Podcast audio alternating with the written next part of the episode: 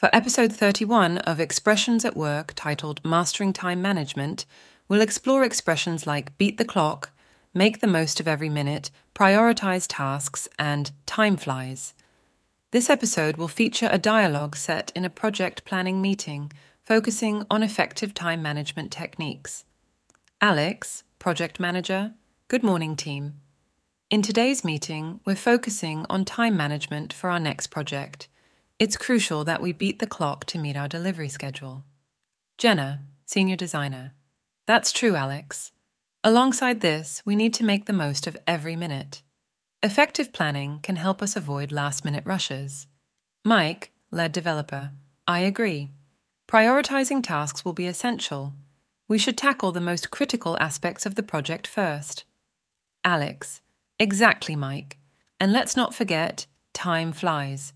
We need to break down our tasks, assign responsibilities, and set realistic deadlines. Later in the meeting, Alex, Jenna, based on your experience, how can we effectively make the most of every minute in the design phase? Jenna, it's all about focused work sessions and minimizing distractions.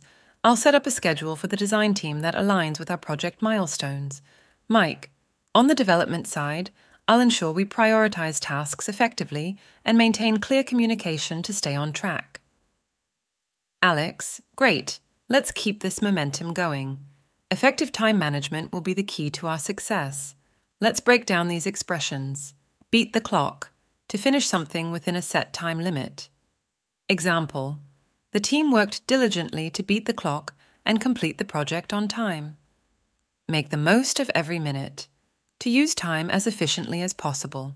Like, Jenna ensures to make the most of every minute during her design sessions. Prioritize tasks, to arrange or deal with tasks in order of importance. For instance, Mike prioritized tasks to streamline the development process. Time flies, used to indicate that time passes surprisingly quickly. Example, when we're fully engaged in our work, time flies.